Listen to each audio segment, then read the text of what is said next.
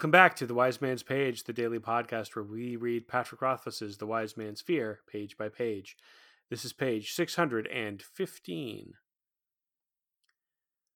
Martin still lay praying on the bank. Tehlu the fire could not kill. Watch over me and fire. I kicked at him. Get up here, damn you, or we're all dead. He paused in his praying and looked up. I shouted something incomprehensible and leaned over to drag him upward by the scruff of his shirt. I shook him hard and thrust his bow at him with my other hand, not knowing how it had come to be there. Lightning flashed again and showed me what he saw. My hands and arms were covered with the sentry's blood. The pelting rain made it streak and run, but hadn't washed it away. It looked black in the brief glaring light. Martin took his bow numbly. Shoot the tree! I shouted over the thunder. He looked at me as if I had gone mad. Shoot it! Something in my expression must have convinced him. But his arrows were scattered, and he took up his litany again as he searched the muddy bank for one. Tehlu, who held Encanis to the wheel, watch over me in darkness. After a long moment of searching, he found an arrow and fumbled to fit it to his string with trembling hands, praying all the while. I turned my attention back to the camp. Their leader had brought them back under control. I could see his mouth shouting orders, but all I could hear was the sound of Martin's trembling voice. Tehlu, whose eyes are true, watch over me. Suddenly the leader paused and cocked his head. He held himself perfectly still, as if listening to something. Martin continued praying, Tehlu, son of yourself, watch over me. Their leader looked quickly to the left and right, as if he had heard something that disturbed him. He cocked his head again. He can hear you, I shouted madly at Martin. Shoot! He's getting them ready to do something! Martin took aim at the tree in the center of the camp. Wind buffeted him as he continued to pray. Tehlu, who is Menda who you were, Watch over me in Menda's name, in Perial's name. In the end of the page, I'm Jeremy. I'm Jordana. I'm Nick, and Kvothe looks an awful lot like a Ciridae to Martin, wouldn't you say? Hmm. Oh. His hands and arms drenched in blood that seem black to the elbows. I hadn't thought of that. Neither had I. Yeah, that is striking. I don't have a clear sense of how much the average person knows about the Adem or their elite, their judges, the the Ciridae. Do we think that that's a common enough cultural reference that Martin would get it? No, I don't think so. I think that certainly Kvothe doesn't call it out. I don't think Martin, even if Martin did know the reference, I don't think he would. I think it's for the reader if they notice that seeing him through Martin's eyes, I saw Lightning flashed again and showed me what he saw. My hands and arms were covered in the sentry's blood. The pelting rain made it streak and run, but hadn't washed away. It looked black in the brief, glaring light. I think that if this was a movie, we, the audience, might recognize the in the visual language uh, the same kind of image of, of an Amyr or a Ciridae with the tattoos to the arms. But I don't think that the Martin is meant to make that connection. I don't even know if we, the reader, are meant to. I think it's meant for close readers to pick up on, but I don't think it's an accident. Hmm. I think that Kvothe has done something horrible for what he believes is the greater good. Hmm. And thus his hands are stained. Perhaps that is the origin of the tattoos? Hmm. Yeah, that makes sense. I was gonna say getting those tattoos would hurt so much. Yeah. Like it'd just be coloring in your entire hands and lower forearm. Like, ugh. And the skin on your hands is quite like there's not a lot of padding between the skin and the bones. So I feel like it's uh those those are the places where it get where it hurts the most is my understanding. well, just imagine like between the fingers, Yeah. Not fun. getting the tattoo between the fingers. Yeah. I also I always like the dramatic device of like juxtaposing someone speaking over like a montage of other things happening. So like and like that's kind of what Rothfuss is doing here because he he divides the page up, but the bottom half of the page between Martin's prayers and like Kvothe watching the bandit leader and what he's doing.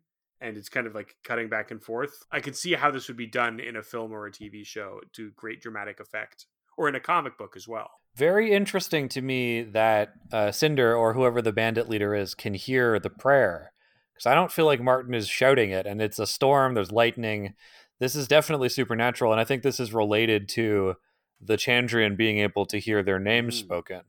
I think that there's something about this prayer, maybe it's Tehlu's name, that can be heard by by this creature, whether or not it's Cinder. I'm skeptical if it's Cinder. I mean, the Cthaeh says it is, but I don't know. I still think Cinder is a is a dope. Yeah, I think that is the clue that like he's naming Tehlu again and again, and this thing can hear Tehlu's name. Well, I mean, the the ongoing theory has been that the Chandrian hear their own names, right?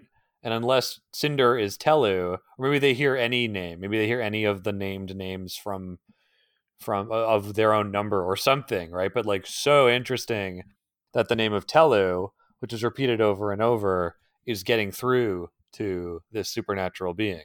And very ominous too. The way again, the way the rhythm of the page goes, the reader is having the same realization at the same time that Kvothe is having it. Like, oh God, he can hear the praying. He knows where you are. You got to do something, man. Well, is it that he can hear the praying, or is it that he can sense the the coming like lightning thing that's going to happen? It certainly seems like he can hear the praying, but you could be right that it's something else that he's sensing. Like the praying could be causing something that he is then sensing. Yeah, I think that's that's true. I think that there's compelling evidence that the lightning is is Tehlu arriving or or the Sithe or something that like it's actually Martin who causes the lightning to appear and not Kvothe through his prayer that Martin has like evoked uh Tehlu and his angels. He names them all in in the this final stanza here.